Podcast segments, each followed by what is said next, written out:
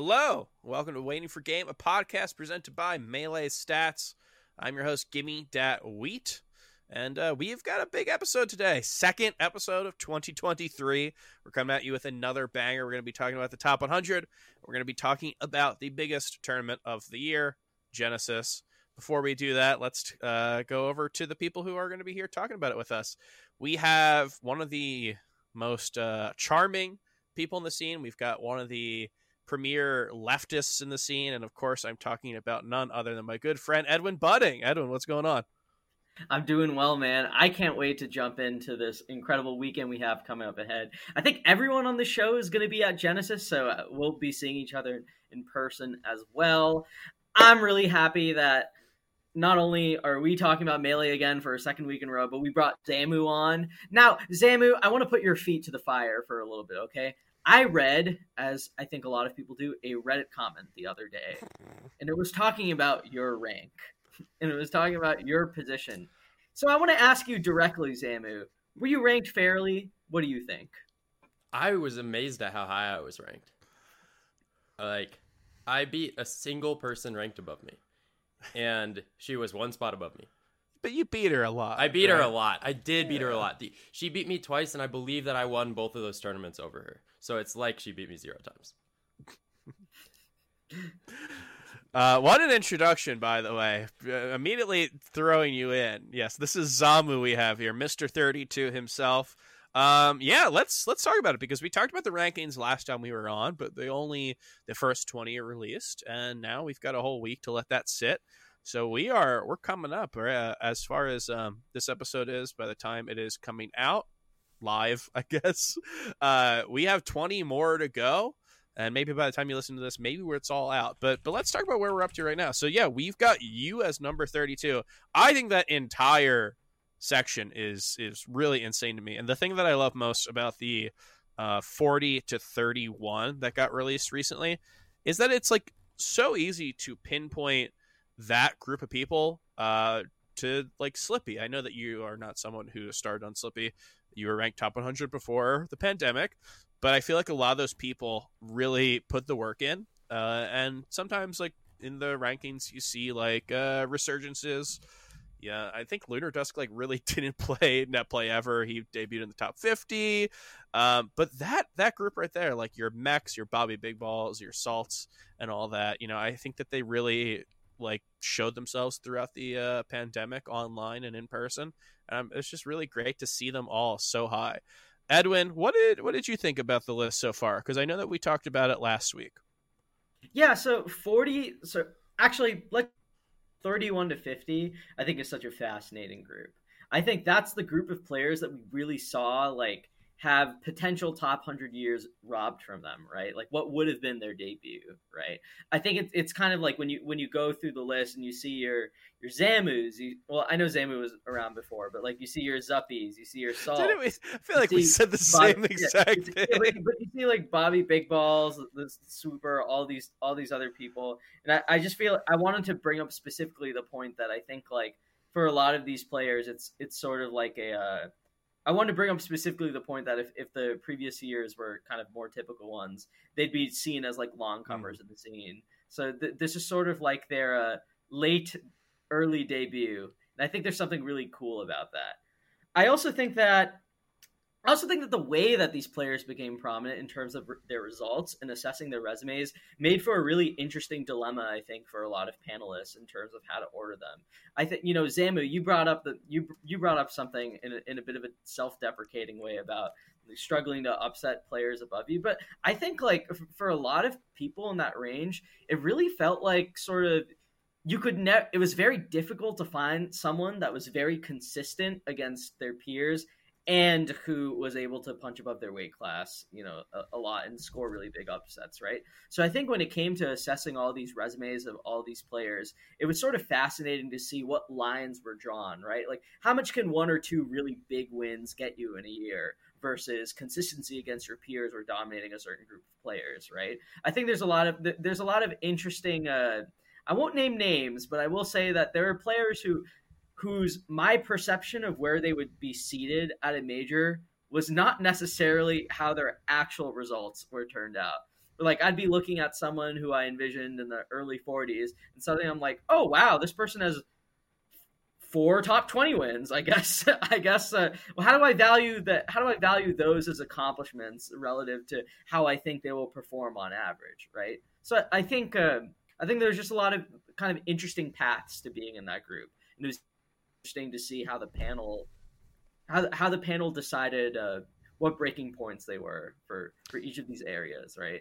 Now, Zamu, does this kind of feel like a parent teacher conference where we're just talking about you in front of you? a little bit. I'm, I'm like, well, yeah, yeah, yeah.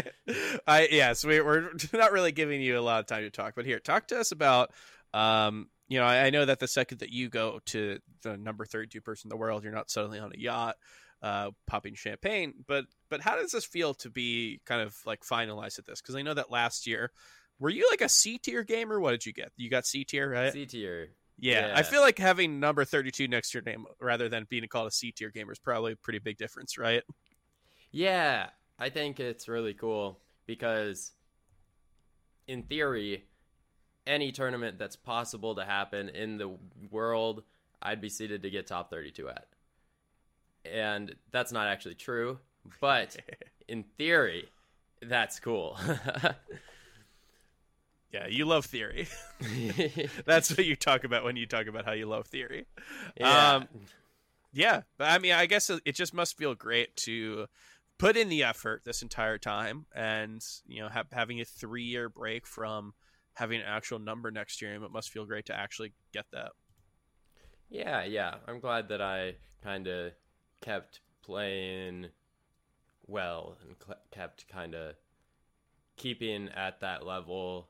Um, and then I was actually like pretty consistent, um, which is new for me. I guess it's not that new anymore. Now it's kind of like the past few years I've been pretty consistent, but it used to be the opposite. I used to be the most inconsistent player ever. I'd beat randomly really good people, but I'd lose to whoever. And now it's like I lost to Chango at Big House, but I don't I feel like that was kind of my worst loss of the year by um by a bit. Yeah. What did you think about the other? Uh, like, did you have any other thoughts on other rankings in that area? Not even just that like top ten, but just anything that kind of stood out to you on the top 100 so far. I was amazed that Swift was so low because there's like um, Swift is a player that, that I, I just think is a better player than I am.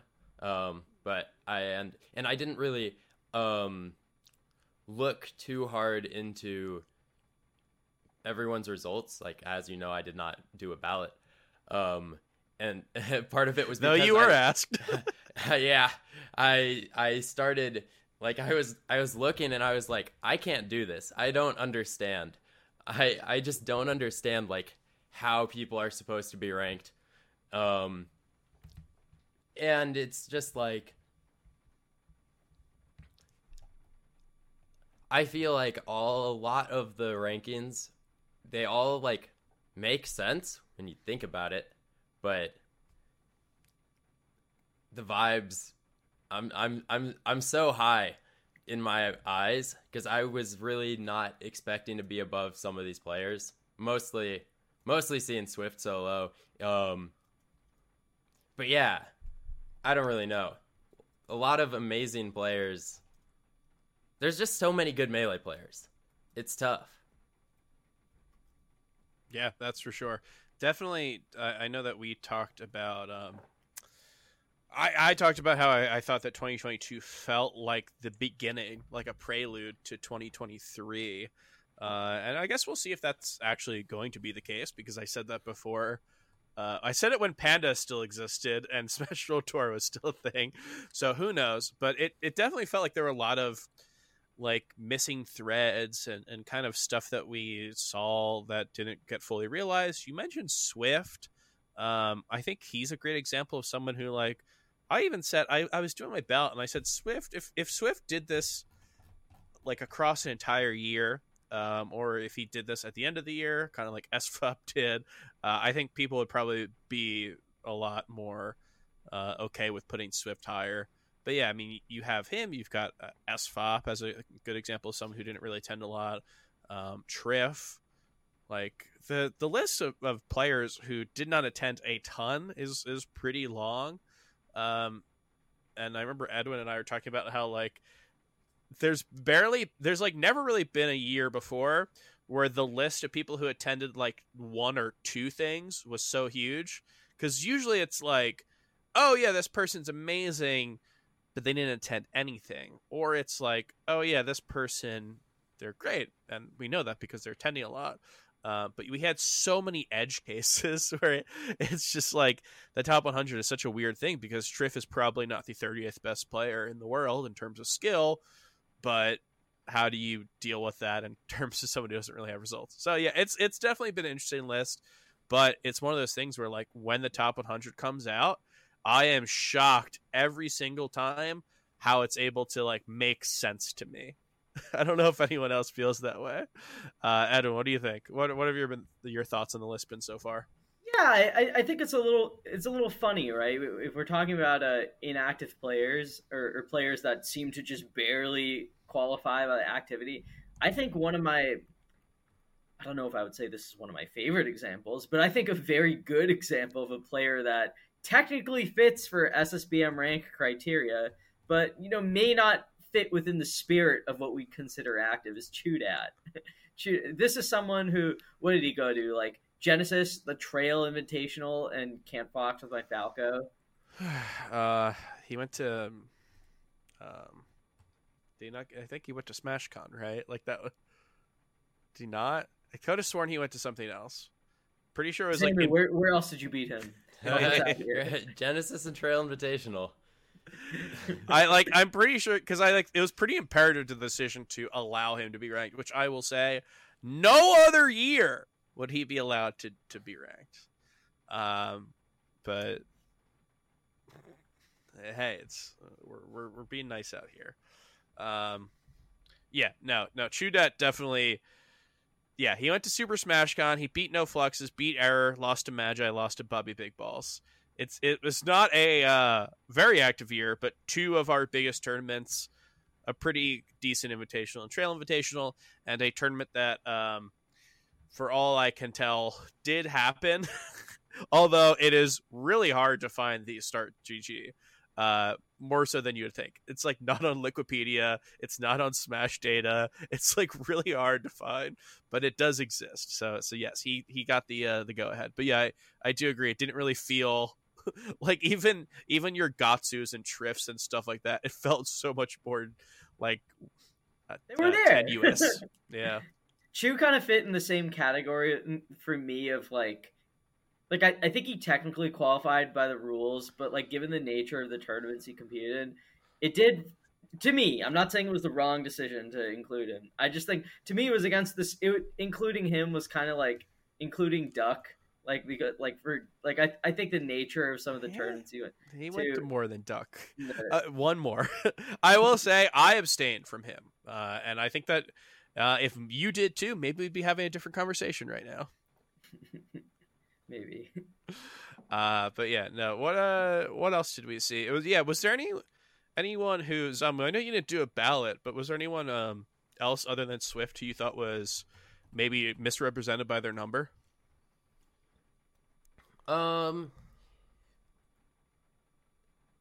I think that that pure vibes. Don't worry yeah, about getting grilled on results. Swift and Ginger, Swift and Ginger are two Ooh. players that I think are, are better than the number that they received. Um, but I I think I'd also feel it feels like the you as you were kind of saying it feels like the top 100 is is correct.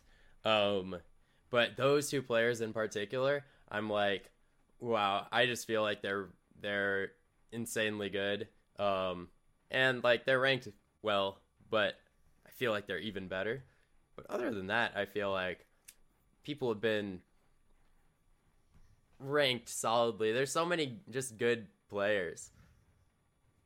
Like and so many of the players have potential to be ranked so much higher. Like it's like Ben, we've seen have amazing periods of time. He um, beat Wizrobe. Yeah, Wally. He beat Zane.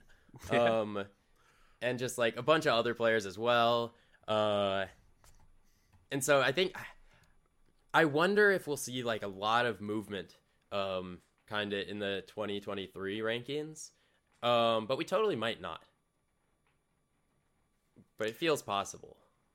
It's tough to say. Um, now we we've talked about some players who we thought were a little, maybe their their number didn't show their skill. You want to do the opposite way? Do you want to be the asshole? do you want to say who you thought was overrated? Because if you don't, you know, no need to burn any bridges. I've got a name in mind that I can drop if you need me to. I, I don't think that. So I didn't look too hard at like the lower end, other than the fact that Shabo's 101 when he should be that like but hundred spaces up. Hmm. Um, I I felt like I was ranked a little high. Um, but but I'm okay with that. But I, I don't I don't have a name for you. Playing it easy. I'm gonna all right. I don't think I said this last week, and I'm gonna break a few hearts here. But I had a player who I looked at their resume, and I had an I had I had a number in my mind before I, I looked at their resume, and I put that number down after I looked at the resume, and I was like, well, surely everyone must also think that they're here. Um, and this is a player who is, I would say, pretty well liked, um, if not like universally beloved. Someone who I've not really heard anyone say that they dislike. So I, I'm sorry to everyone. I do not see how Ralph was the 55th best player of the year. I think he's great. I think the Pikachu is so sick. I think that he going into this year is a pretty good candidate for someone who could burst into the top 50. I looked at those results and I was like, this is really good. Everyone around him was also kind of having the same results. And I had to have the conversation with myself how much do I think I can put someone up for locals alone? Because his locals were amazing. Wins on SFAT and KZoo, S2J. Uh, and I was like, I don't think I can bump up someone like 10, 20 ranks for locals. Uh, and yet here we are, 50, 55. Edwin Budding, what do you what do you think about that? Do you want to take the other side on this for all the Ralph lovers out there? Uh, no, because I had Ralph. I had Ralph in the '60s with you. I, I will mention another California player, uh, one who I really respect. I think he's very fun to watch. I think he's a great player. I think he's absolutely, you know, definitive top 100 player at the very least. But I will say I did not. I had a very different ranking of Franz. I was surprised that Franz finished 45. I had Franz out of the top. I had Franz out of the top 50. Like dude, we're picking beloved people. Yeah. It, are we mid tier haters? I, I, don't think so. I, I, don't think we're haters. No, I love them. I like Leffen's Mewtwo. I don't know. yeah, Mew. Oh God, Mewtwo. I don't know if we can call Mewtwo mid tier or who knows. yeah, let's not. Maybe that's a bit of bit too heated of a discussion for something like this. Um, but yeah, uh, well, in, in, terms of the list, you know, I it's the same thing that we talked about when Sunsei was like thirty first, um, thirtieth on the summer rankings. Was that like I did not see it by the uh just by the pure like results, but I believed it but based on skill. So if you're going to overrank anyone, you picked some great people to overrank, right? Like I uh I had Franz in my top 50, but but 45 did, although it was just a few spots did feel like a little bit of a jump to me. I still think he's like so insanely good and someone who I would not be surprised to see continue to make waves even though he plays a mid tier. Um, and Ralph, same thing. I could I could see Ralph's Pikachu as it gets, you know, a little more time on it. I could see that Pikachu Fox combination being really really good. Uh, and we've seen multiple Pikachu's thrive in the meta, so I don't see why adding another one is is impossible. So if there's anyone who's going to be, in my opinion, uh, just a tad bit uh, ranked a tad bit higher than where I had them, I think that they we picked a couple good candidates. Um, but speaking of higher ranks, let's get to the to the big boys because we have uh, at the time of this we've seen everything but the top 20 and that is kind of where you know the, the money makers are that's that's where the debates are that's where this stuff happens um, so i know that me and edwin did we have uh, we locked our votes in we we put them in into the calculator made this list. But Zamu, um, I want to hear your your thoughts. So I think there's a couple different like really cool spots of contention. Um, and the the big one to me is Amsa versus Mango. But before we get there, where do you, what do you think on like Slug, Axe, Lod? What do you think about that group? So, can they all be top ten? Are they all going to be top ten? Uh, y- if you want to kick Plup out, they can be top ten. Ah, so one of them is not top ten, at least. Um, I don't know. All that like level of player is so insanely good. It's kind of like its own tier, right? I don't. I guess is is maybe like like I, I don't really know who else would be in contention for those spots like fiction but I, did fiction continue having like a great year i don't know Yeah, you've got Um, like Fiction, Kadora, and Moki. Like that's that era, like, Yeah. area player. um i think so like axe didn't have like a great start of the year. Mhm. axe did like axe was ranked lower than swift on the top 50 which was a crazy thing to see. Um and then slug has beaten incredible players as has lod like lod beat zane um at smash summit. Uh lod beat leffen at that same smash summit. Um those players all have like like really good top five wins right um i can't give an order on them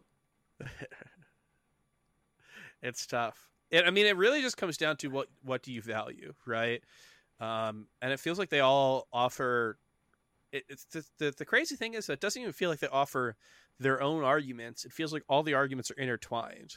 If you think that peaks are really important, you're going to probably think that Slug is number one, um, and that argument also might help Lod, right? It, I mean, Axe obviously has has very good wins, um, but if you're just talking pure peaks, probably is not the the same type that uh, that Lod and Slug have. And if you want to talk consistency, Slug's been really good, but it's got some losses to Chudat and Mac and you know uh, Swooper, I believe, right? Salt, like uh, he's he's got some losses there. Um, so it might be Lod, right? Lod's worst loss is like Axe or something. Uh, So that could be a thing. Um, and then Axe really looks good if you are about people who went to a lot because Slug and Lod both went to like six tournaments, and Axe just kept going. And even though he had rough ones in the, in the beginning, um, the fact that he was able to put out so much and just go to a ton of stuff and do really consistent at the end of the year, that was pretty important. So yeah, it's it's really weird because there's just like multiple ways to view this, but there's not real one clear cut way that makes sense for everyone. It's all intertwined. At the end of the day, I will say I gave a very slight edge to Slug. Um, I I think that if we're gonna talk about uh, the the year where people can win majors, and you know probably if if we see him in 2023, probably could continue to to do well. Um, he is someone who, like, I could see him uh, winning legitimately something. You know, he he's got the paths there. He beat Leffen, he beat Mango, he beat Jmook, beat Zane. Uh, he looked very good against HBox. Like, there's very few people in the world who I would give as good uh, to people. There's very major who I would get uh, uh, as good odds as I would for Slug. Um, so that's what I, I thought for number nine. Edwin, what did you who did you put for number nine?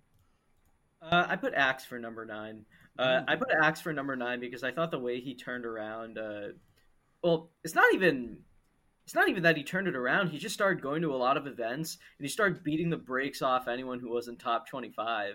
It was it was quite remarkable because in addition to that, you know, we, we talked about the Zane win before, but he beat Jmook multiple times. He was making it pretty deep in bracket. So with his uh, his level of attendance and just how consistent he was against everyone within his tier and outside of it, uh, I was I was tempted to, well, not tempted. I I gave him the edge over Lod and Slug, who I think had slightly better peaks, but I I thought that Axe's um I just thought that his wealth of accomplishments throughout the year in terms of performances at tournaments and just consistency was pretty remarkable. So now, what if what if fiction didn't uh, jump off the stage at twenty eight percent? Maybe we have a different maybe we have a different conversation. We'll, we'll see. We'll see.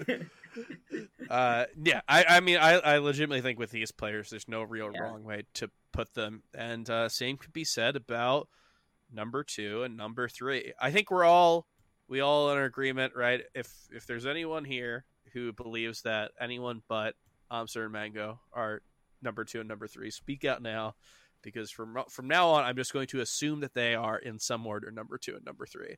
No H box stands out there, right? no no true Cody believers. Uh, oh, anyone who thinks that Leffen, I would I'd be down for that. I wouldn't believe it, but I'd be down if you thought that Leffen was top three in the world. Okay. Uh, no one spoke out, so yeah, let's let's talk about number two versus number three because I feel like this is something that I mean it really just kind of came down to something that changed like every single every single week. It felt like. Um, Zamu, that's your alarm to uh you buzzed in for the answer. so so I, I it seems like you really want to talk about who you have number two versus number three for the year. Yeah, so maybe I'll give you give an answer as well, but we'll see. But my thoughts is that like, so Mango had not a great first part of the year. Mhm. Um, even though it actually like in the full picture of the year ends up not looking as bad as I think it felt in the first half of the year. Um, and my kind of feeling was that probably if we look at the whole year, very much equally valued, and we do not have any recency bias involved, that Mango would not be ranked two, and Amsa would. However, it's kind of funny because Amsa, if we look at recency bias, then he's ranked two. So, kind kinda, it's how it's how it feels. Amsa's Amsa's head to heads, the the boxes seem greener. um, It's always good. and yeah, and that's always good. And they they both have won the, the same amount of majors. Is that is that correct? Uh, I mean, hey, you're opening a can of worms there. They they've won a similar number of tournaments. Yeah, Uh, I don't know which ones were more stacked. I I feel like I don't know something. So I was pretty on board for for Mango two, Amsa three, but then I was wondering, am I really am I on board with this because because Mango has been saying it and a lot of other people are just kind of saying it because it wasn't it wasn't like I was looking at anything. All I'm seeing is just Twitter saying Mango's just second for the year. That's that. And yeah, and so so again, this is why I didn't do a ballot because I didn't feel like I could make these decisions. You had the weight of the world on you, and I, I appreciate. I like looking at what, like, what feels to be the uh, the running idea, and wondering if it's if we're only thinking that way because everyone's tweeting about it. Now, Edwin, I I know that you talk about your Twitter feed a lot, but I'm sure you didn't let that affect your decision in terms of who's number two. What did you? Who did you put for you? So I ended up going with Mango, and I th- the the reason why is because I think like when when it comes to the very top level, like that like a top five spot or you know battling for number two or three, uh, I think there's a bunch of different things that you can look at, right? So there's head to heads against the against the field. There's how well you do within like your your group of players, like in the top echelon of play, for instance, your ability to make upsets ahead of you, your you know to a smaller degree your placements at tournaments but more impor- importantly than placements at tournaments i think the prestige of tournaments that you win at the top level are, is is really important so what does prestige come from? It comes from you know the event's legacy how stacked it is uh, you know your the difficulty of your bracket path and everything. And i think i think if you want to go the head-to-head routes and pick amsa i think that's fair. I think it's even fair to kind of pick Amsa because he had a better, he had kind of a bit more balanced of a year where you know he started off looking very strong and then finished like great, whereas Mango started off obviously on, on a bit of a low note and then skyrocketed in the in the second half of the year also. So I don't think it's unreasonable to pick Amsa, but I ultimately went, went with Mango because I thought he won more. Just broadly speaking, um, I thought he won more of the big important events. So like with Amsa, you have Scuff World Tour, which is a really good, like a big event, but also something that kind of like thrown together in the context of of like post main stage, like a one day invitational event over the weekend. You have him winning Apex and Big House, which are really big and then you have him winning the off season, which is kind of a whole can of worms. But let's pretend yeah. like it's a, let's pretend like it's a regional featuring featuring Jmook. Okay, so he basically has three three victories that you can consider majors and one like pretty strong event. With with Mango, you know, you have you have four of the biggest and most prestigious events of the year, right? So you have Summit, or you have three of them, and then you have Lost Tech, which is I think more bigger than the off season. Hey, I commentated it. That yeah. must mean yeah, we have something. a major must mean something. yeah, so you have Lost Tech City as his least impressive win, but I still think it's more impressive than the off season. And then you have you have Summit when one of the most dominant performances like ever at a tournament at one of the most stacked uh, stacked events ever. You have a Smash Con victory also, which I would consider a pretty prestigious event. Um, you know, in the course of the scene's history. And then uh, he won. What else am I forgetting? Summit, Lost Tech, Main stage. Main stage, and then he won main stage, which is basically like if the only reason it's not considered on the level of all the other events is because Zain wasn't there, and we've seen we've seen super majors won without Zain in the bracket path before, right? So I think um, I just think his prestige and overall like wealth of accomplishments at those top levels was just a, a little bit better. But if somebody came up to me and was like, "Well, how can you put Mango above, above Amsa? Amsa has incredible head-to-heads." I'd be like, "Yeah, you know, you're you're right." I think I think you would. Amazing. That would that would be your first inclination to say like you're right. I, I'd be freaked out if someone said that. Is it is that like Genesis or is this just on the street? on the, yeah, on the, on the street. You know, I'm going to doing groceries. Someone stops me in the the middle of aisle 13 or whatever. they yeah they they push over a, can, a bunch of cans so you can't walk past it. they got you cornered. Now let's, yeah, let's talk about. To, I have to explain to them it's not my fault. I'm one of 20 people or whatever. Yeah, 29. 29, yeah, 29. could be 30 yeah. if Zamu did a ballot, but I'm convinced I would put Mango at 2. You know what, Zamu, you were not the only top player that we asked who said yes and then did not do one. So I just I, I said like at Ludwig at Big House maybe to PracticalTAS, who no longer was the person to tell that I would quite possibly not be doing it that was the right person at the time, and then look where we are. The world, the world imploded. uh, no, yeah, I, I, actually, you know, Edwin, I think that we have very similar thoughts on this. Maybe we spend too much time together, um, and we'll just start to start looking like each other, like we're like dogs or something, like a dog and its owner. Um, I guess we don't need to go into who's the dog in that scenario. if you if dog if like this an owner and dogs don't they start to look okay whatever i don't need to get into this. Um i also had mango number two and this was razor thin margins. Um uh you know i i think that there's been some really tight races in terms of like individual spots in the top 10 uh in in the history of me doing ballots. I know uh, I'm probably one of the only people in 2017 who says that like Armada maybe should have been number one, but no need to get into that. Um, I I had it so close, and you're right. Amsa has amazing head to heads. Um, you know, he's got he beats Mango four to one. He's uh, positive on Zain three to two. Positive on HBox four to three. He's got um you know three and one on left and five and two on Jmook. But I I just like think that when it comes to Mango, I think they've got very similar uh set records. You know, Amsa defeats Mango. Uh, Mango whoops Cody. Cody whoops Amsa. So there's this like tri triumvirate type thing going on there where everyone beats up everyone else. Um, Mango's five and five with HBox, which is not that different to me than four and three. Uh, you know, everyone's got like these these like similar records in a way where like Amsa didn't beat Plup, Mango beat Plup, you know, stuff like that. Um, so I, I, it did come down to me like, what did the majors mean? Uh, and maybe this is this type of nebulous thing that people don't really love. I know I've read enough Reddit comments where they're like, it, it doesn't matter if you win. it should only be head to heads. Oh, it doesn't matter what your head to heads are. It only matters if you win. But when it comes down to it, it's the Mango Magic. And at Summit 14, one of the most important events of the year, he won. And he, like uh, Edwin said, in pretty dominating fashion. And I know that this doesn't matter.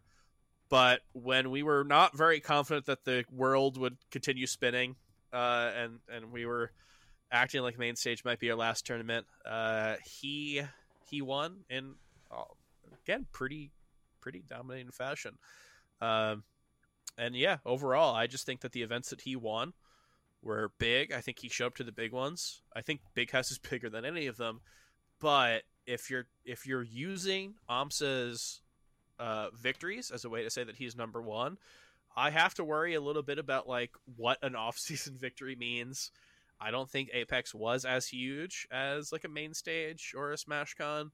Uh, and Scuffed World Tour had a lot of good players, but it does seem to me just not on the level necessarily of some other majors that we've seen. And I know that some people, well, I mean, maybe this hurts it. Mango wasn't treating it like that, so I hate to say like, oh, AMSA can't be number two because Mango didn't take uh, Scuff World Tour seriously. But yeah, when it came down to it, this was one of the closest races that I think we've seen in the in the top five in forever. Um, and I just want to end that discussion by saying, I looked into it. Never before have we had a number four player who was as good as IBDW. Like I looked into every single number four person. I looked at their results uh, against the top five, and uh, I forget where I did this. it's in a Google sheet somewhere, but I will say like the best record was so, you know like PPMD or whatever had like a forty some percent win rate against. Uh, Cody has a positive win rate against the top five, I, I believe, um, and yeah, he like it's I can't talk about who's number two and number three in the world without talking about how good number four is. Uh, and that's nothing to say that HBox are, you know, I think a lot of people were talking about him as number five. Uh, like, the guy won majors. It's a crazy year. God. I can't, might be the best player in the world by the end. I can't believe that we had so many people care about the game when every grand finals was Armada H box, and now people are like, "Oh, we might be dying." so good, Melee's so good. Uh, you literally can't. It's so hard to predict who wins, uh, which we are going to do in a little bit. But before we get to that, uh, let's let's talk about Genesis Nine.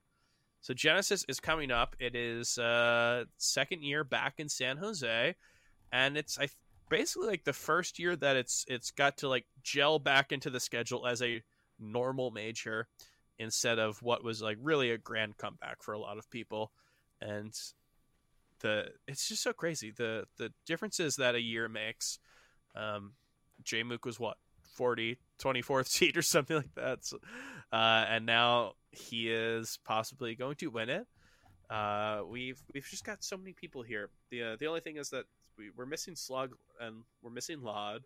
But other than that, we've got almost every single person here, other than Zamu. Zamu, I don't want this to feel bad. I we we had you on because we you know you just got ranked. We think that you're very fun. Uh, I, I don't want to talk about like the really cool party that we're about to go to while you're sitting in your room. But but what do you? Oh, what Zamu's not going to? to Genesis. Oh man, Genesis. I'm, I I started the show saying that we'd be seeing each. Oh yeah, I was man. just sitting here like no. Oh, okay. Uh, Ian, it's very fun to watch events. Mm-hmm. I'm sorry, Sam. I'm excited to watch the party from afar.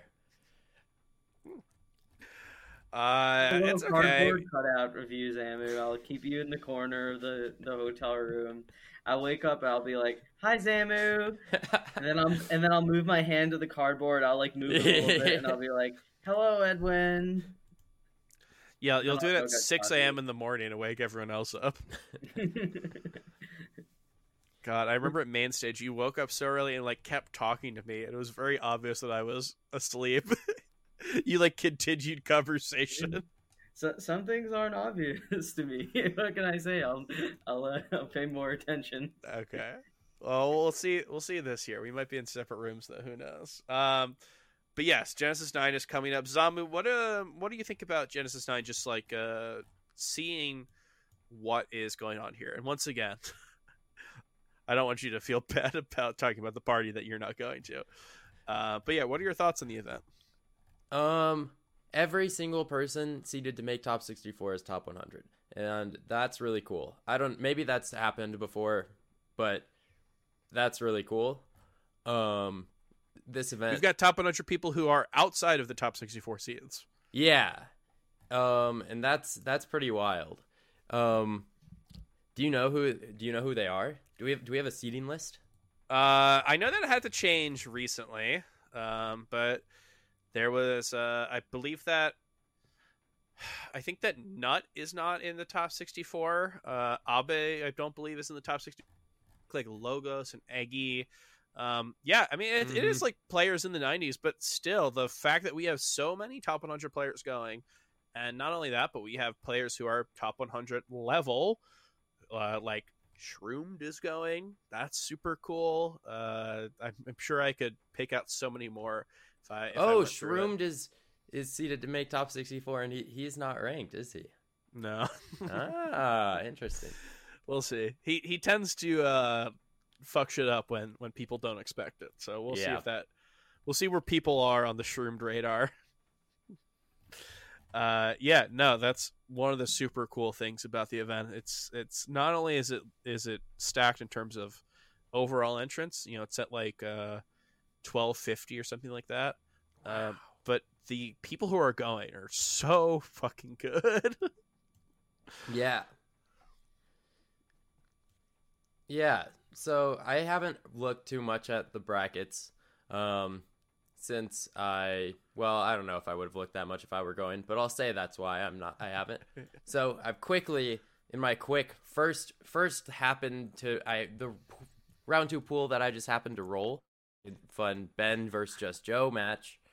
Um and that's one of the ones that Just Joe has won before last mm-hmm. year. Um and I would love to see a Just Joe um I'd love to see Ben do well, but Just Joe I would love to see do really well at this event. That's um, the issue, isn't it, Zamu? Yeah. You get into the game and suddenly you make all these friends and you want to see everyone do well. Yeah, yeah. It's we got to make more enemies. yeah, it's I basically I just end up having to pick the fox because it's it's too hard otherwise. what if they both play fox? Yeah, then I pick the one from the Midwest. Well, if they're both from the Midwest, sorry. Then Wait, I'm sad. we have to find the exact like uh, algorithm to who you choose. yeah, yeah. Then it depends what color fox they play. yeah, I just like I like people who are uh, five ten more than I like people who are five eight. yeah.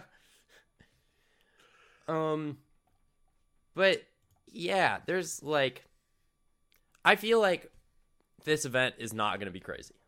Other than like Really? Other than everything like like if everything went as like seeded and everything, it would still be crazy. But I think that it's going to be I don't feel I don't know why. I just don't feel like we're going to see particularly crazy upsets. Like the pure number of people there, we're going to see some upsets. Like like there's just it's like it would be more unlikely for us to not see any upsets. Mm-hmm. Um but I haven't admittedly I haven't seen like any particular player matchups where I'm like, oh, this is really one to look out for.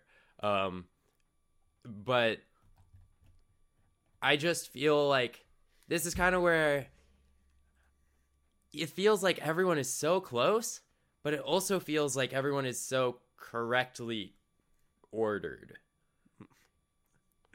So it's very nice to the seeders. But you know what, Zamu, you know what I love about this? Is that I feel like in the game of podcasts is that we we tend to hype stuff up where maybe there isn't necessarily hype and then you go like oh yeah it's actually lost tech city is really interesting and then it's like no how many tournaments can really be that interesting So I like what you're doing here. It's the it's it's anti meta in a way where you're actually saying the biggest term of the year is actually going to go according to plan. Nothing's going to be interesting. I I like that. I don't know if I buy it, but I like it. Evan, what do you think? What do you think on this claim that nothing interesting is going to happen at Genesis? Yeah, I don't. Uh, I think that's a that's certainly a perspective. I think it's a I think it's a refreshing one. yeah, everything will everything will turn out to plan. I think uh, AMSA will win this tournament, and uh, all the seeds will place to their uh, or everyone will place their seeds, and we'll all clap our hands very quickly and go home. Yeah, it's certainly a very uh, you know, I don't want to say it's a boring prediction, but it's a very pleasant one. I, I have to say. So yeah, I, I, think that's certainly a perspective. But I, I, one thing one thing I would mention is I think like tournaments like these, like especially when you're starting a new ranking season, sometimes they're very difficult to digest in the moment, right? It's maybe like a few months later we look back at a result and we, we see it as like the start of something, right? So I'll give a random example of a player who I'm I'm very excited to see at this tournament, but also kind of scared for. I think Dawson is a sleeper hit at this tournament. I think if Dawson can get by, um, if Dawson can get by Cactuar to make top 64 and losers, I think he's got a pretty doable path just w- within the bracket that's seated right now. So I think right now, I just briefly looked at it a bit ago, but he has like Kalamazoo into JFlex into like Spark or something. Mm-hmm. Uh, JFlex and Spark, you know, those are both both sheep players, and JFlex and Dawson, I know, like have gone back and forth a lot in, in the past and everything. I think Kalamazoo is just kind of a tough matchup for the Peach against Puff. Uh, Kalamazoo also, by the way, has an unfortunate history against Puff, in particular at Genesis. At one of the old Genesis, I think it was Layton and Smash Bob SquarePants that beat him for like 97th place or something. So, you know, maybe history repeats itself a year after Kalamazoo got top eight at Genesis. Maybe it doesn't. Who knows? But I think Dawson's certainly someone to look out for at this tournament. He's been doing a lot better lately at, at bigger events. He tends to kind of bring his A game to to bigger events a lot, like at, at, a pretty big high frequency. Last year at Genesis, I know he and Amsa had a very tight uh, set where Dawson like. I think he missed a rest or something that would have sent him up 2 1 against Amsa or something ridiculous like that. And he ended up losing 3 1. But in general, he, he's kind of a like he he punches above his perceived weight class a lot. So just looking at the top 64 bracket and seeing his way there, I think he's got a pretty good shot at uh, having a really big performance here. I am not going to front though. Cactuar for 65th is horrifying for for a projected opponent, but we'll we'll see if he can do it. I would have loved to have made a bold prediction on Polish because I'm buying. I've been buying uh, I know that people sold, but I think that was the perfect time for me to buy more Polish stock. I, I truly think that they are, you know, they're they're just like they get it. They get melee, and and sometimes that means that they lose to grab, but that's part of the whole melee thing. Um, and their original path was SDJ into Moki into HBox, which might sound a little scary if you think, you know, oh, well, it's Puff versus Peach, but you would forget about Bluey, Polish's um, cracked fox. But unfortunately, Polish spends like 36 hours at every uh, three day major. So they're like landing while that pool was to be played. So unfortunately, that very cool prediction that I would make uh, is no longer scheduled to happen. So I will probably just settle for a prediction that I think a lot of people are making uh, but I'm going to do it the opposite way. I think that Jmook is going to destroy Palpa. It's going to be a heartbreaker. I've seen a lot of people say, "Hey, look at Palpa Jmook." I'm just saying, I think that man has been destroyed by HBox too many times. And and you know what? If he loses, I think that's good. I think it's like we t- we talked about it last week how Jmook needs his Joker moment to just go Fox. and uh, it, nothing nothing says Joker moment more than losing to Palpa when you're top uh, top you know what like seven in the world. Uh, no no offense to Palpa, just just saying that how it is. Uh, other than that, if if Wally has a reason to play, because we've seen Wally who really cares, and we've seen Wally who doesn't really care. Um, I do like Sunsei for Wally. I think that that is a not bad matchup. Wally's very good versus Fox. Wins on Skurza and Suppi last year. Sunsei has a loss to Ara last year, so we could see it. I think I just have to like go over to Wally and say like Ryan, win this one for me. Like I'll give him motivation that like his friend would be really happy won. And that might be the, the difference maker there in the upset. Ryan have before Sunsei. That that's what I want to know. Logos. Now, see the thing with with with Wally is that like Okay. if he's on, he does it all, and if he's off, he doesn't even make it to Sunsei. yeah, that's so, like- the, the moment you said logos, I was like, oh no. uh-oh. No, no, no. But the thing is, if he, if, if Wally beats Logos, then Wally's primed to do well versus Sunsei. So like it, there's no, it, it's all or nothing there. So yeah, the Wally that loses to Logos, we're like, oh, we don't have to worry. That Wally loses to, uh, you know, freeze us or something and losers. like I'm not worried about that Wally. I'm trying to will that Wally out of existence and and create the Wally that beats Sunsei. Wally Wally's very funny like that. I think he and Ben are kind of weirdly similar in that in that way where it's like you give them certain opponents in the top level or you give them certain shots and they you know their heads are in the game. They they can beat anyone in that group and really look like look unstoppable. And then just kind of if the day is off, they don't feel like playing. Uh, it's like they're playing someone who's ranked in their region it like a falcon or something it's suddenly horrifying right i feel like wally and ben are both just insanely volatile players that way All right, Zamu, give it to me straight. Geo versus Plup. What happens? Plup is going to win, probably. Plup, you could have said anyone versus Plup, and I, and which is kind of crazy. Plup is not seeded to make top eight at this event. Um, Plup's got a good path for him if, if everything uh, goes goes to order If he yeah, can make it past Null. yeah. I think that that one is gonna go to Plup. I think, honestly, I think Plup makes winner's side top eight. so a big upset does happen then No, I just don't think these are it big just won't be interesting. yeah it won't, be, it won't be interesting to see plup who hasn't won a major since uh, and no co doesn't count hasn't won a major since smash world tour championships and to zamu it just won't be interesting to see him potentially on the verge of doing it on at It'll be interesting. It just won't be surprising, right? I don't know. You can. I feel like the thing is, is Plup doing well is like never surprising, but then Plup not doing well is also never surprising. Mhm. But not not doing well for Plup is like getting ninth at this or something. Um, but I feel like I feel like Plup will would beat Axe and Amsa. Yeah, it's it's tough to say. I think he's got uh he's got the Mango the Big House 9 bracket where it's like he is not seated well, but he is seated pretty perfectly for what he like what he would want, right? Um so he's the ninth seed here.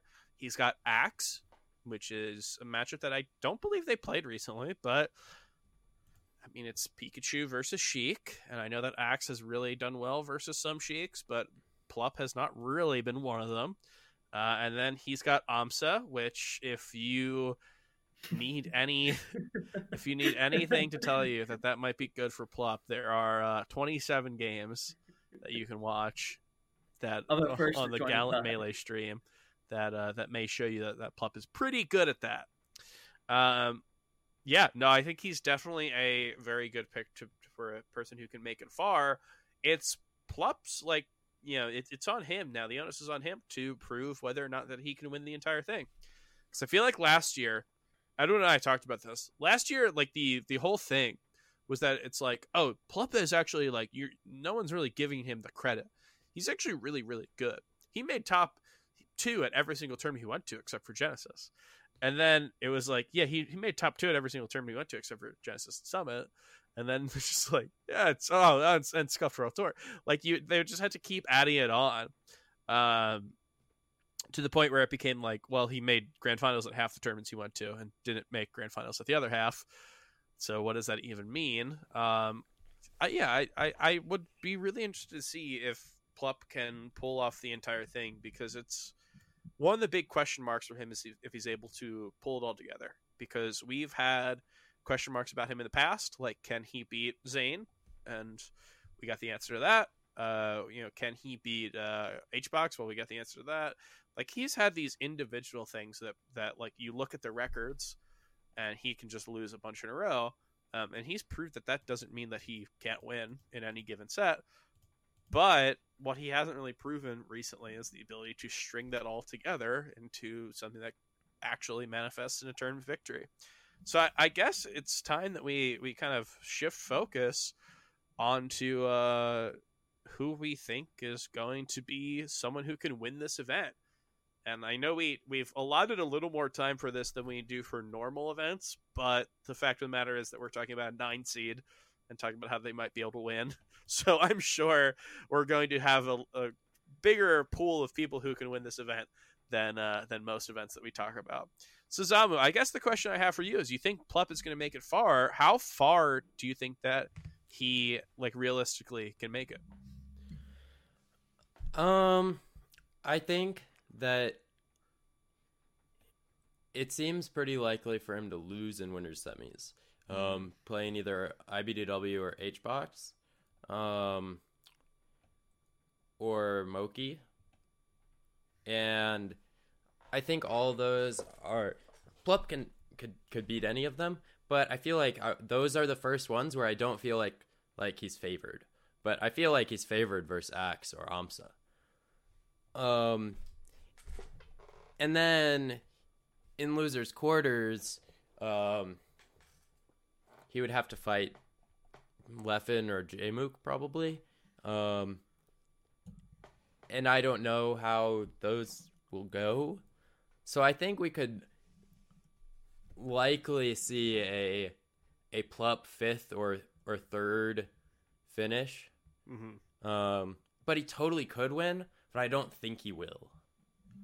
Yeah, I feel like that's kind of the thing with Plup is that a lot of times these set victories that we see are really great, um, but they happen in tournaments where he doesn't necessarily win them. Uh, well, if that's the case, then who who's your pick to win Genesis Nine? Um,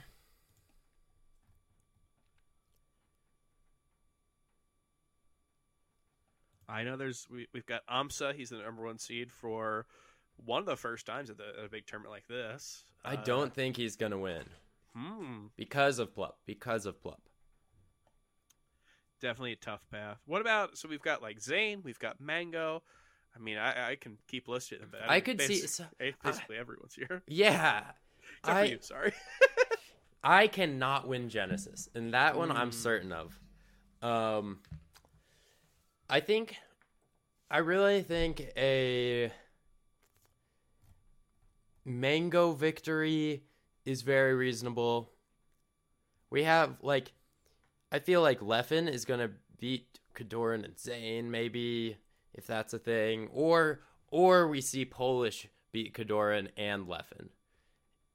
Um, but that one would be cool. But that wouldn't be interesting. no, no, no, no, no, no be reasonable here. Polish beating anyone is too unsurprising. Um, it, I think I don't know. I think that Mango. If I had to pick one person, I think it's Mango. Why is that? Bracket looks good. He he's not so the, the potential number two player in the world we're talking about, and the number one player in the world is going to lose to Leffen's Sheik. and Amsa, the number one seed, is going to lose to Plup. Um, I feel like I feel like Mango's just like has a nothing is like I don't look at any of it and I'm just like ah Mango's not gonna win. Um, and sometimes it feels that way. It though Jmook could definitely just beat Jmook has a very has a Fox bracket, and I like that for players like Jmook or like Zain or someone where it's like it's hard to be dialed in versus Fox. Um, but Jmook seems to always be dialed in versus Fox, and so so I could see Jmook just beating Mango in winners quarters. Um, and if that happens, then I don't think Mango will win. But I feel like I feel like Mango will will do it. Just feels right. And you know what? It, it tends to be if there's any player that it feels right, it tends to be Mango to be the one, right? Uh, I know that when we had our episode, which hey, you can listen to. That's an evergreen episode where we where we talked with Toph and Blur. We talked about the top 100 all time, and it tended to just be like Mango just felt right, and then I was the nerd who was like, yeah, but Armada actually has a you know higher turn rate. No, no, no. It's actually cool that our that Mango. The argument Like- was a little better than that, but but but yeah, I, I, I'm following what you're saying on Mango being a being a safe choice that no one will no one will like aggressively question. Well, no, it's just that Mango embodies uh, melee in a way that I, I think that other people don't necessarily, and that's not even a fault to them. It's just that like if you have a feeling that Mango's gonna win, like that's not a bad feeling because he tends to win the ones that like feel really important. Like he just does that. Um, so that's definitely not a bad pick at all. I think that IBDW is likely to. So IBDW is on like the opposite side of bracket, but I could see like a Mango IBDW winners finals, and that bodes well for Mango as well. He's definitely got a lot of good player matchups right now. Uh, and when you talk about one of his worst ones, which is probably Amsa, we've already mentioned that Amsa might not make it to a spot where he's even going to play Mango, right? That'd be winners finals where they would meet in, in uh, if they're in winners bracket, and uh, that not necessarily be the easiest bracket for Amsa. So yeah, I guess Mango I think is, is a choice that I really like, and there's probably no choices here that I dislike um, just because there's so many good people here. Uh, and we're, we're all at a point where they tend to be performing pretty well. And uh, as much as I would love to say that this is the time where Leffen breaks out and he wins Genesis, and we all say he's the number one player in the world, uh, and then Street Fighter Six gets released, and then we never see him again. Uh, I'm not sure if uh, like I'm not sure if I want to put my chips on Leffen, which uh, if you are a person who watches waiting for game, might be a little crazy. But hear me out. Uh, we've got so many players here, and they can all win, right? We look at the top nine seeds.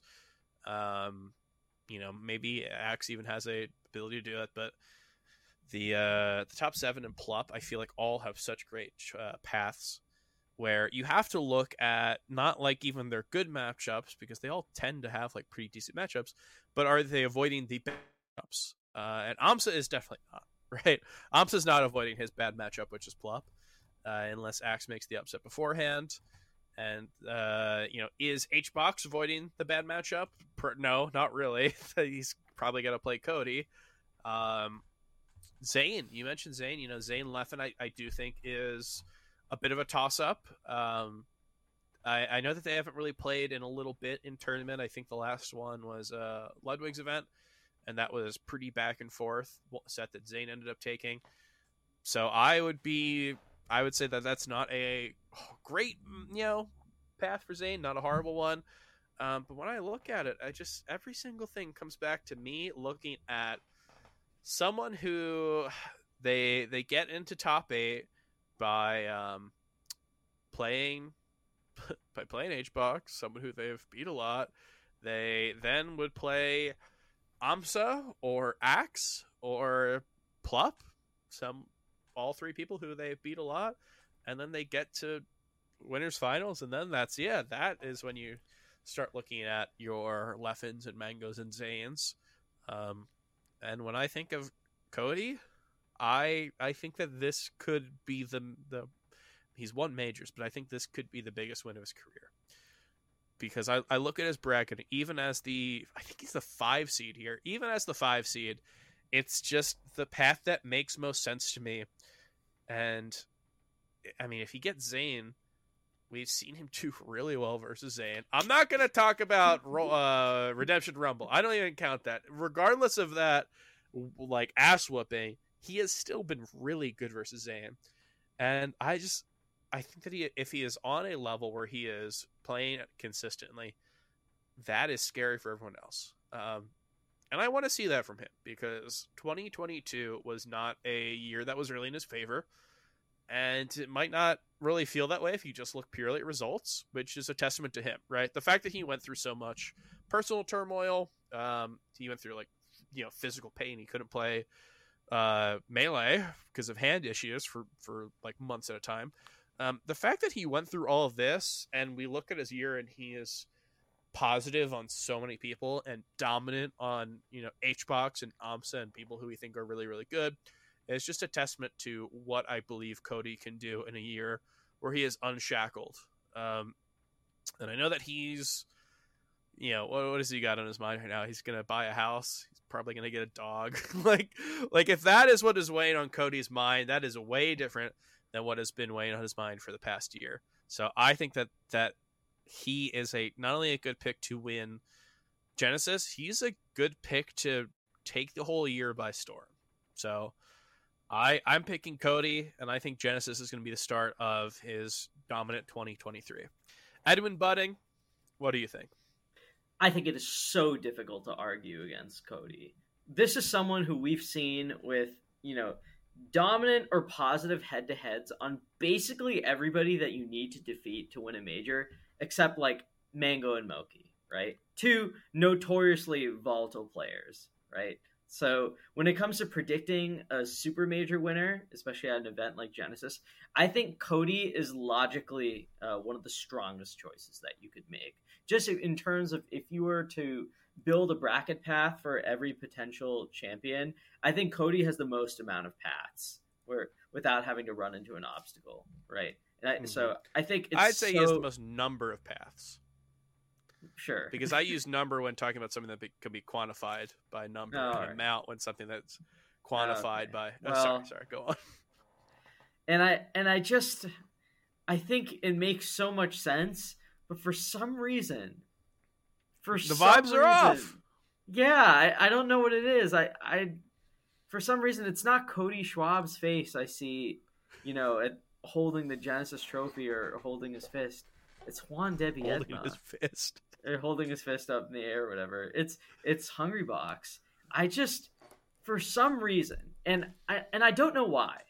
Because this is someone who I've doubted for a long time.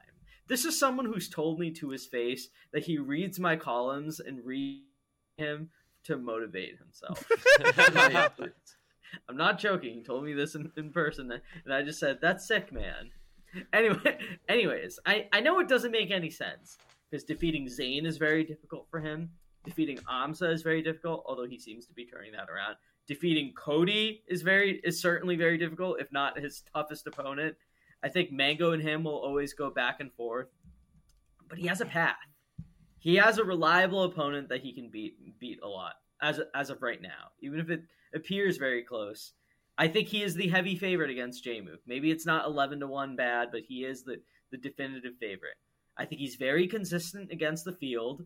He it's he's not indestructible. He drops sets here and there, but he attends so much to where I'm willing to give him the benefit of the doubt if he plays someone like Moky or Spark in bracket, right? So I think he'll he'll he'll reliably make it to winners quarters. And and I'll say this, I know he's seated to play IBW, but I gotta say, Hungrybox has a tendency of like when he looks really down and out against someone, and they're kind of thinking beyond Hungrybox. He has this very strange tendency to appear like, haha, like you can't you can't take a win over me for granted. Like I'm gonna beat you, and it's like, oh, Hungrybox beat IBW or Hungrybox beat Zain. Can you believe it? Well, I can believe it because I've seen him do it so many times. so it, it, this is a pure gut call. It's a pure gut call. I, I think people are sleeping on the H God. I think I think his uh, head-to-head against Jmook is not adequately respected enough for his chances of winning a super major. I think he's underrated against the field, and I think his top level head-to-heads, while a lot of them are unambiguously negative, he tends to kind of like like historically speaking, he tends to kind of like surprise people randomly, like a like an agent of chaos, if not like turning the corner on them. So uh, for whatever reason, just in my heart, I I feel like that's gonna happen at Genesis. I feel like I feel like Hungrybox is gonna like beat Cody three two or something. He's gonna like kick his shoe into the crowd or whatever. It's gonna it's gonna fall on my lap or, or something. He's gonna beat Plup He's gonna or pull you up and start punching you, and everyone's gonna start Yeah, for- cheering. yeah, for some reason, right? Yeah, he's gonna like put the Monday Morning Marth on the screen behind him. yeah. never doubt me gonna- again. Everyone's just gonna say like, "Kill him! Kill him!" yeah, it'll, it'll just be full full cult leader status. And then uh yeah, for for some reason Mech is coming on stage to give him a high five. Met comes out and gives him like the ceremonial sword to chop your head yeah, off. for, some- for some reason. Yeah, so I, I just feel like he's gonna beat IBW or beat whoever upsets IBW. I feel like he's gonna beat Plup or Axe the round after that, and then he's just gonna beat like Mango and Jmook or something and win. I I don't know why. That's just it's just the the vibes. The vibes are all pointing to an H box victory. I I can't explain it, and I know this this is like this might be actually the most nonsense pick I've ever made, but I just I just feel it very strongly. Zamu, am, am- am I smoking crack here? Am I? Does it any of this? What? Yeah. Yeah, what's he smoking? Like uh, the level of weed, crack, uh, spliff. I think we, we had at one point. What's what's he? What is Edwin He's smoking right now? smoking on some something crazy. It's I don't know. I think it's just too hard to to be like HBox is gonna just simply beat IBDW, IBDW and then also everyone else. I like- will say that is kind of how he operates. Yeah, Um, it's reasonable because it's it's HBox. And I feel like HBox I so I feel like He's HBox so would randomly love to be scary. rank one that's again. the thing. Yeah. And I feel like that's that's a dangerous thing for HBox to want. the thing is, like, he's always been pretty easy to tell when he would be able to win before the pandemic. Um, if he wasn't seated first, he tended to win those, and when he was seated first, he also did pretty well at those events. Um, like, it was kind of easy to tell when he was going to be able to do well because he was doing it so often. Uh, and then we enter the the post pandemic LAN, and 2021's you know pretty easy to tell how he's going to do because he's not going to really win stuff. Like right, he got third at Riptide, which we thought was good, um, like a good showing from him. But he also lost to Polish twice. Like there's th- these really confusing things about him. But with 2022, he really showed that Edwin, as you said, he is kind of an agent of chaos because there's not really a rhyme or reason as to when he wins. Like if you look at um at like his his win at at uh GOML, there's nothing that really led up to that that like he's back or like he was like you know had a chip on his shoulder and he was showing everyone wrong. He just kind of like won. Like he got up there and he like he beat the people he won. And I know this might be like a reductive way of talking about it, but it just tended to be how I viewed uh his like actual victories over people who who beat him a lot. Is that like there's nothing that really makes me think that um like anything up to that point has any bearing on what happened. Like yeah, uh, exactly. It's like oh, uh, IBW beat him like like three times in a row, and, and HBox beat him once. Yeah. That does not change my opinion on that like long term trend. But Not also, it's like I don't think that anything that happened beforehand actually led. Like I don't know, like his win, he beat Zain at um like SmashCon, right? Uh, what happened before SmashCon that would have led to that? Like nothing really. Like he wasn't like getting really good, beating a lot of Marths. Like I think right before that, didn't he lose to uh, Yeah, he lost to. KoDoRiN? Like there's just no real rhyme or reason as to how he would do. Um, so we'll see if if the Genesis, like the magic that surrounds Genesis, will allow the chaos to uh, operate on such a level.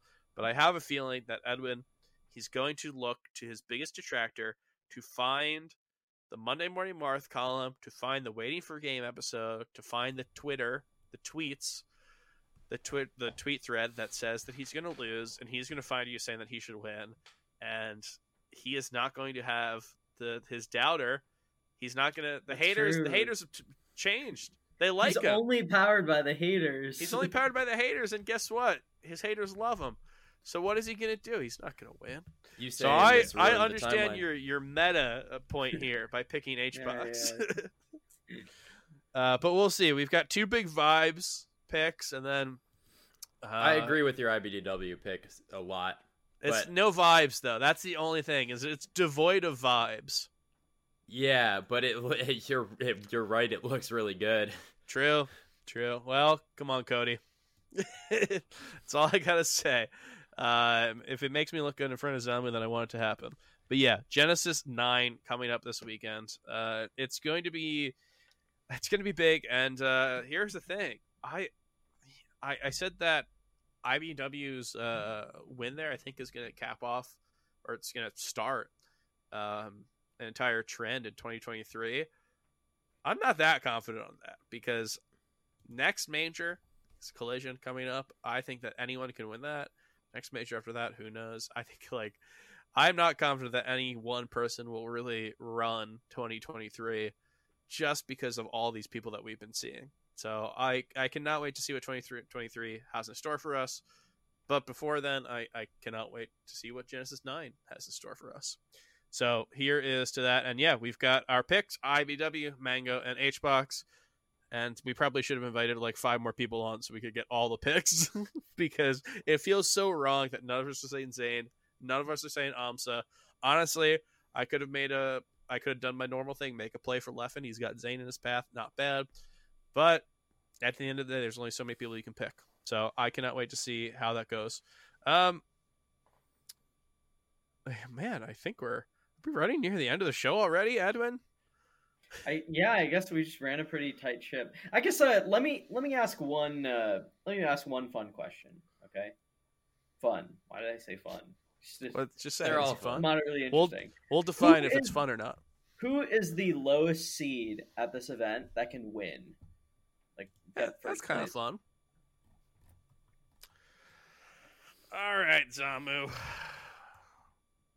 Let's figure this out. Um, I've said before that I think that uh, I would not count out Moki Moki. at any given tournament. I think that the ability that he has to win in Fox Dittos and possibly versus HBox, even though we really haven't seen it on LAN, and you know versus Sheik and stuff like that, uh, I think that's pretty good for him. So I think that Moki's not a bad pick. Can you go lower than Moki, Zamu? Um,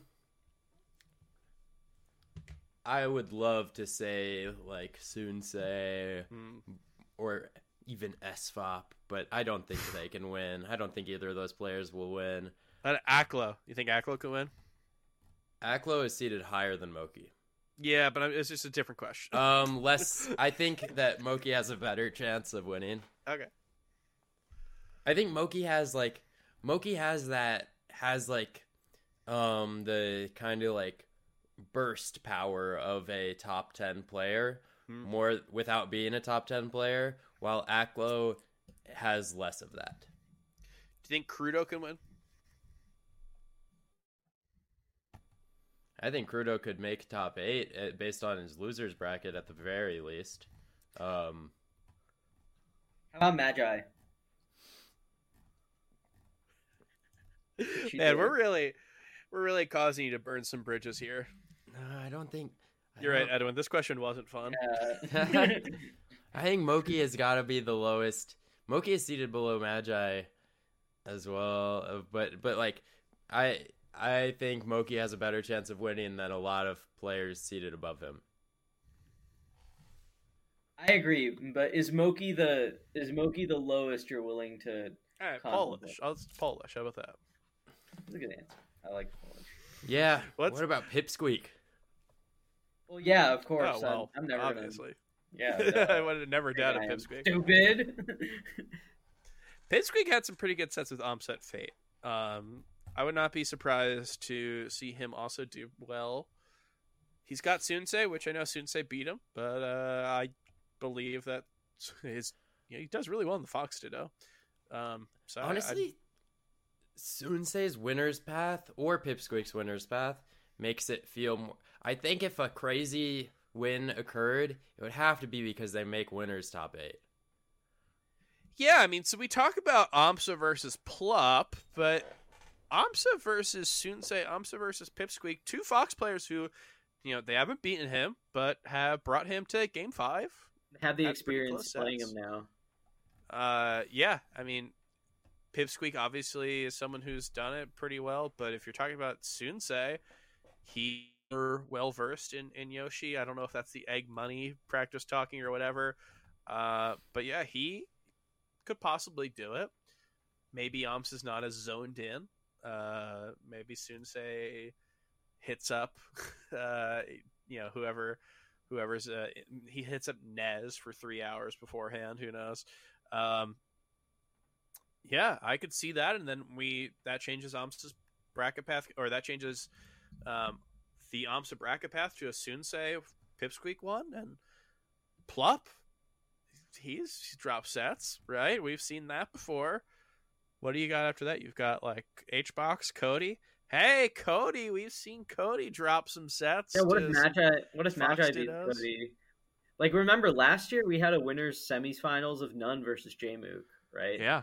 So the equi- so that was the 11 seed versus the there's okay. a DQ there. well, maybe, maybe, there's a DQ here. You, you never know. True. but, but uh, like, what what would 11 versus 22 of this tournament be? Right. 11 versus 22 is like KoDoRiN versus Meds. That'd I don't think weird.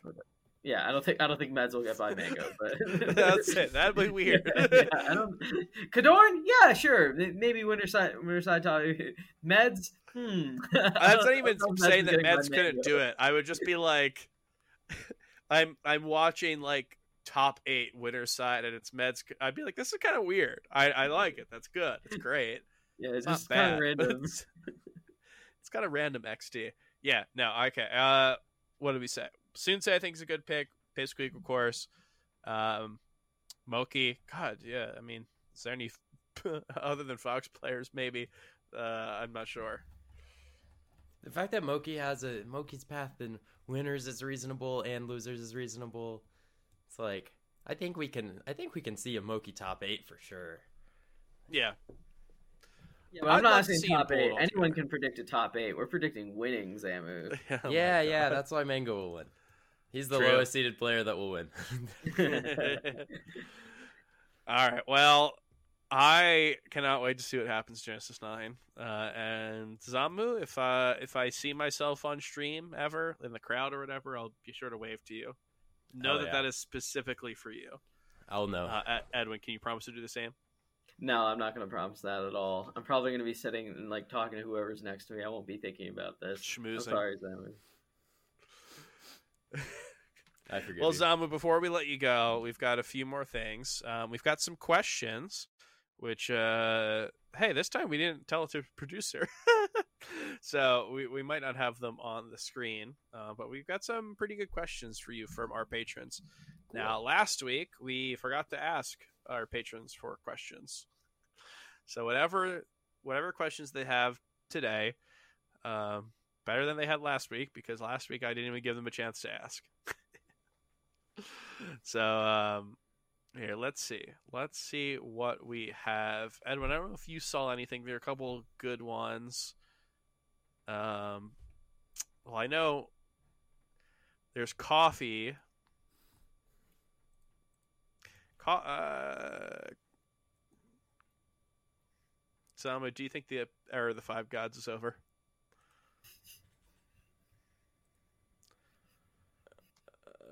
Oh, why, why, why? Can you ban people from Patreon? okay, here, here's another spot. one from. Here's the thing: Coffee has asked that for about a year straight, and we have not given in. And, and I figured if there is ever a time to give in, it would be for you. I and... respect his grind. yes, you know? Coffee. Yes. Actually, Armada's going one. to Genesis Nine, so maybe no. Here's another See? one from the Genesis 9 attendee. This is from Joey Danowitz. Uh, what's harder, Fox versus Marth or Sheik versus Fox? If we are saying that Sheik Give it to me means, straight, Xander. If Sheik means J Mook, then Fox versus Marth is harder.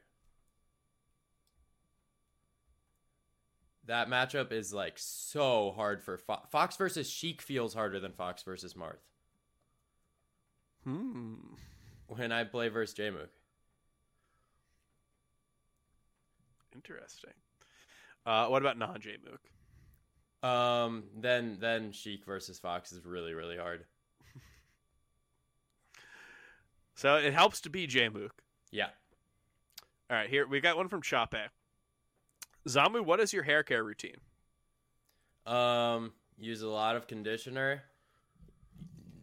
Use very little. Specifically, use conditioner without silicone. Use shampoo without sulfates. Um, there's a Reddit. It's like reddit.com slash r slash curly girl or something. I I posted on Twitter one time. I was like, uh, how do I take care of my hair? And I got a bunch of amazing responses. And that's kind of what I followed. Um, and then don't don't shower too much. How often do you wait, shower or wash your hair? Um. Well. Well. Either. But. Okay. But don't what don't don't use shampoo very often. But also don't even necessarily like condition your hair too often. It depends if you have curly hair or not. Also, like this is Well, so specifically I- for curly hair. Edwin, I'm sorry. I mean, you've got hair as well. I assume you shampoo your hair every day, right, Edwin? Yeah. Yeah, that's crazy. See, see that you guys. Um, I I shampoo mine. I used to do every two weeks, and I thought that was too much. I thought that was too like far apart. I do like once a week, uh, and I'll I'll condition. I'll wash my hair every like four days, basically. Um, ah shit. Wait, Genesis coming up. I should have washed it tonight. Oh man. Oh no. Gonna wake up early in the morning. Ah. Um, that's what I would do for my. But you're just saying that you don't sha- showering like entirely, right? Without washing your hair, just don't do it every day. Well, Sorry, I am, I, mean- am I harping on this too much? okay, so if I am just going to be like a little gremlin in my house for a week, I might not shower more than twice or something. But if I'm going out and being like a real human, then I'm showering regularly. yeah, Like okay. that's the important part. But so you shower only twice a week if you're just staying home. Yeah, Yeah, on- not? Who cares? pretty regularly. It depends. It depends. It depends That's how I'm wild. feeling. I shower every day. I, I- I can't, uh, You've got a wife. You've got a spouse. Yeah, if I'm you have if, to impress them. if I'm Yeah, being true. if I if I'm at a tournament, I'm showering every day usually. Not uh, Even not when I lived alone, I showered every day. Like, that is, Mm. It's wild. Do you like the? uh Did you do you sing in the shower, Edwin? That might be it. I do sing in the shower. you might just like to sing in the shower. Maybe. Like the Um, warm water. Yeah, yeah. Maybe the warm water. Zamu, do you wash your hair in warm water? Yeah, yeah. I I do when I get in the shower, I love being there. It's nice and warm and great. I also like I do not get particularly gross, which is a nice thing. I don't like get nasty uh, unless it's been quite a while, which is dangerous because then you got to shower if you're gross. You got to you got to you got to Mm, but if you're Um, never gross, if you're never gross, then like I don't know. Well, here let's let's end this question. Um, you mentioned a couple things to avoid when you look for shampoo, when you look for conditioner. Uh, do you have any brands that you'd suggest for either? Um, I was using like Tresemme conditioner, um, and shampoo actually uh, for a while. But right now, I have just kind of been using whatever that does not contain those products, those Cool. ingredients. Check it out. Maybe you two can have hair like uh, like what? It, what's the Reddit called again? Curly girl. Curly girl. Okay, cool. Um, and I think we've got one last one, which I believe is a little bit of a doozy, Edwin.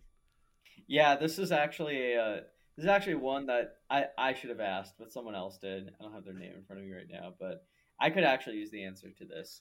Um, what are It's some steps? Oh, this is from Ambi. Nice. Wait, what are some which? What are some steps you take to get the most out of VOD review? I generally think I have a good handle on. Oh, hold on, let me do an Ambi voice.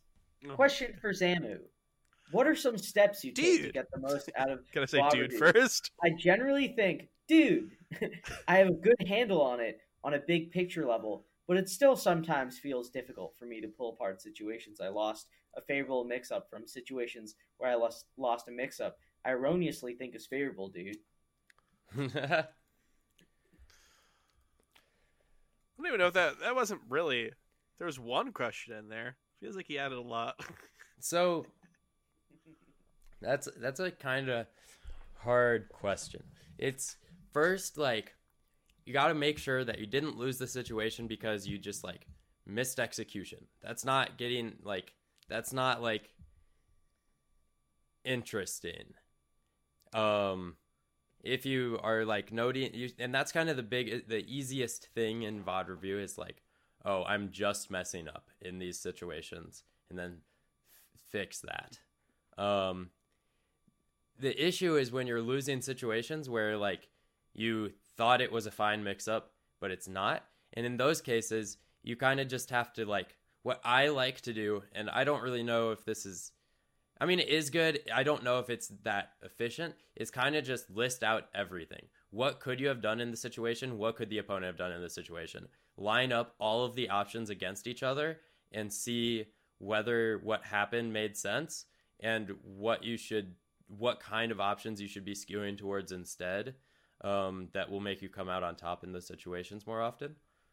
Um, and then I think it's also best to kind of, I don't really do this very much, truthfully. Take, you should kind of be generally going into I think it, you can generally get more out of VOD review if you were to watch the same game multiple times with different reasons for watching it. And like you can do this by watching different games instead, but if you go into a game being like, okay, let's like focus on punish game. What what am I dropping? Um and that can be more like what am I looking for in neutral? Is it giving me the openings that I that will lead to big punishes or not? Um, or it can be like, oh, I'm messing up my up throw up air follow ups. Um, but looking for specific stuff that you already kind of know beforehand. And sometimes if you play a session versus someone, you might kind of have some vague ideas of what you're messing up. And then it's like, okay, let's let's think about this and go into it. And then it's really I I I like the the they like when you're looking at a, a mix up that you lost, was it a reasonable mix up to be playing in the first place? And the way to kind of determine that is just really think about everything you could have possibly done, everything the opponent's character could have possibly done, and did what happened make sense? And if not, what would have made sense? And then you just have to be, you just have to trust yourself to be correct about that and then you play again later versus the same character and then you try the things that you thought make sense and then if they're still not working then you can think about why they didn't make sense. And repeat. All right ambi i hope you heard that and you can continue your streak of getting top 64 at genesis. I, I hope that can continue. Um, well zamu one. we've got uh, we've got one last thing before we go and uh, this is maybe a perfect opportunity for you. You're not going to be at Genesis, so you have the the world ahead of you. Um, this is an unnamed segment known to the fans as uh, "Touching Grass." This is where we talk about what's going on in our lives. I remember last time we had you on, you said that uh, you were saying God is good a lot. I haven't been uh, saying but... that as much. so before before we get to either of you, I'll give you time to, to think about what's been going on in your lives outside of Smash that you want to share. Uh, and I'll go first. So I would love to say that I uh, got to have Raising Cane's recently because they're not really in my area, but have branched out. Uh, but I went with my friend who had never had it before, and we were going to go have it. It was going to be great. It was Martin Luther King Jr. Day, and it was closed. So good on Raising Cane's for being closed on MLK Day. Uh, bad on them in that specific instance because I wanted chicken fingers. So I can't use that as my moment, but what I can use. Mm-hmm uh, is a much more tedious one. Uh, my computer's been really slow recently, and at a certain point, uh, I was like getting error messages where Chrome was like, "You gotta move space, like you gotta free up some space," and I'm like, "Ah, everyone says that, right?" That, like of course you went with space. Like, yeah, get in line. Uh, and then Chrome stopped working, uh, and I looked at into it. I I had um 240 megabytes of free space on my C drive. Oh, God. And I had 600 gigabytes on my D drive. I was like, what is happening here? And I looked into it. I'm not a computer guy, by the way, if you couldn't tell by this. I looked into it, and my iTunes was automatically downloading everything to C, uh, which is really annoying because you can go into the preferences and set it to a specific location, uh, but then you exit out and it just sets it right back to where it started from. Uh, maybe there's a way to permanently do that. I have Googled really quickly and did not able to find a way that worked.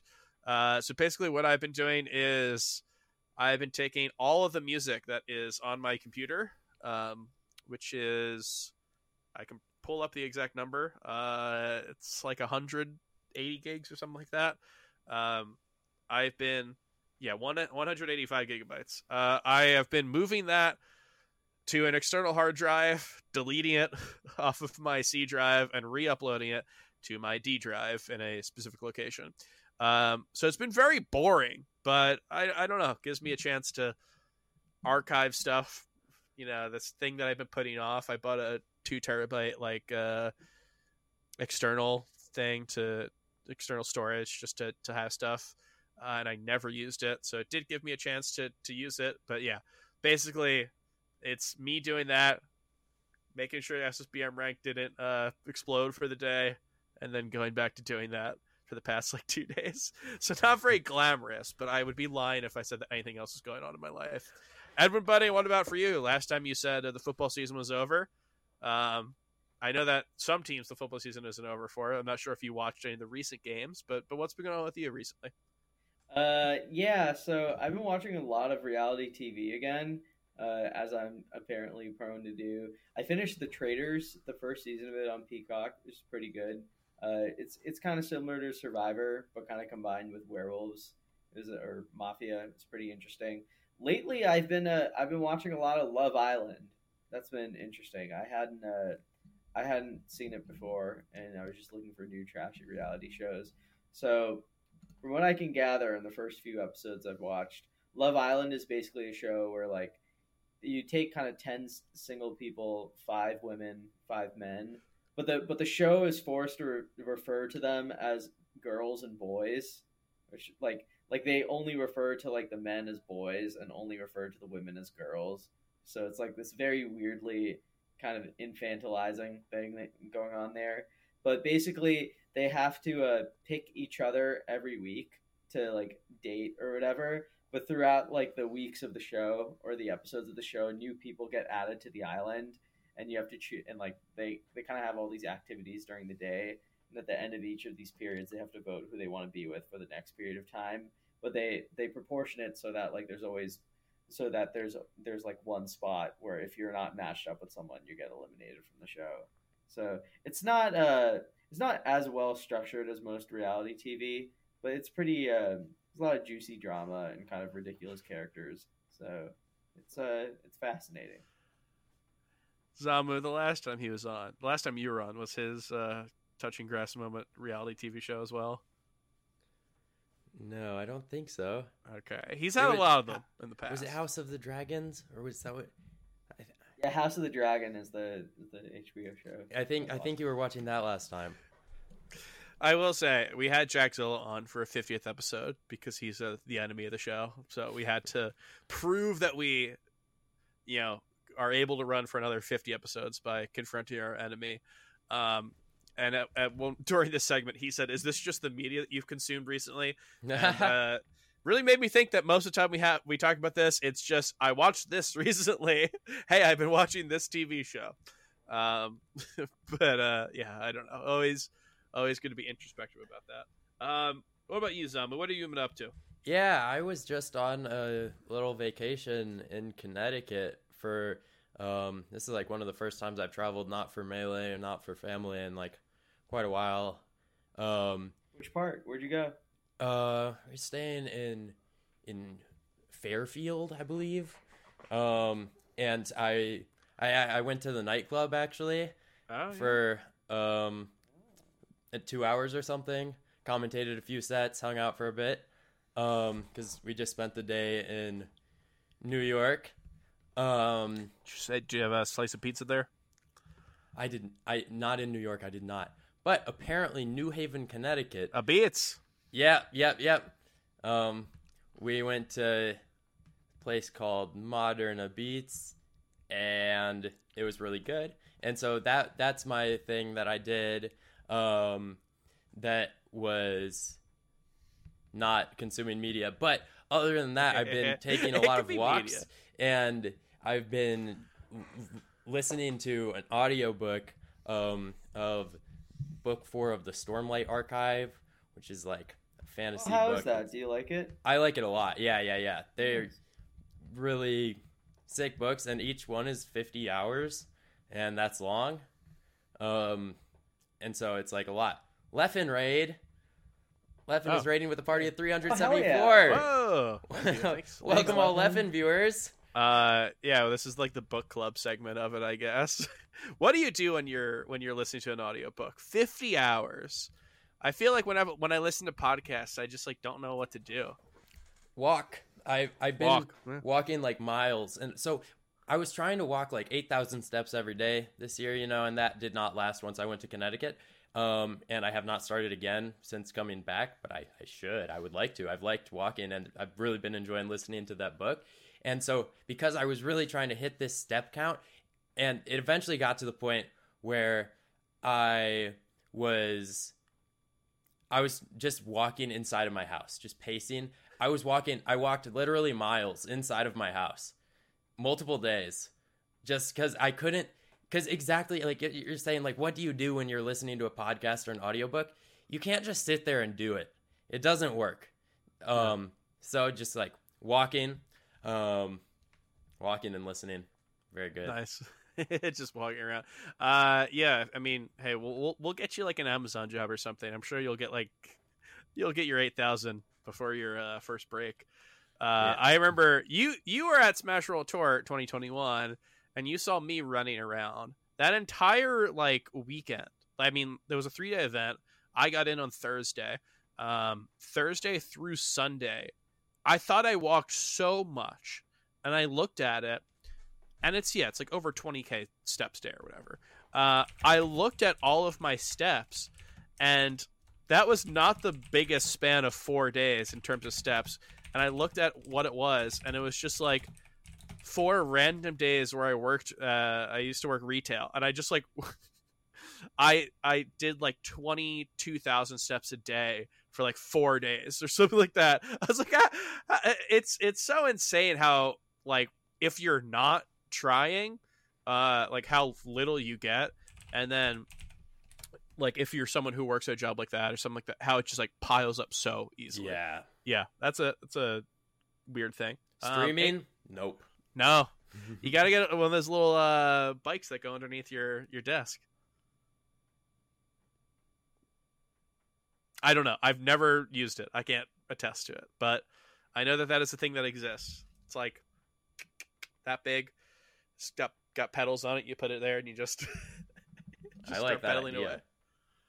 Uh, well, yeah. Hopefully, we'll see that on the next Zamu stream. And uh, in terms of this, though, in terms of this time that we see Zamu, I think our time is done. Zamu, you've been such a wonderful guest. It is a shame that I'm not going to be able to see you at Genesis, but I'm sure our paths will cross again. Uh, where can people find you if they want to see you possibly pedal on stream? Um, they can find me at twitch.tv slash zamu underscore ssbm. I try to stream every day. Um, and then Twitter at zamu underscore ssbm.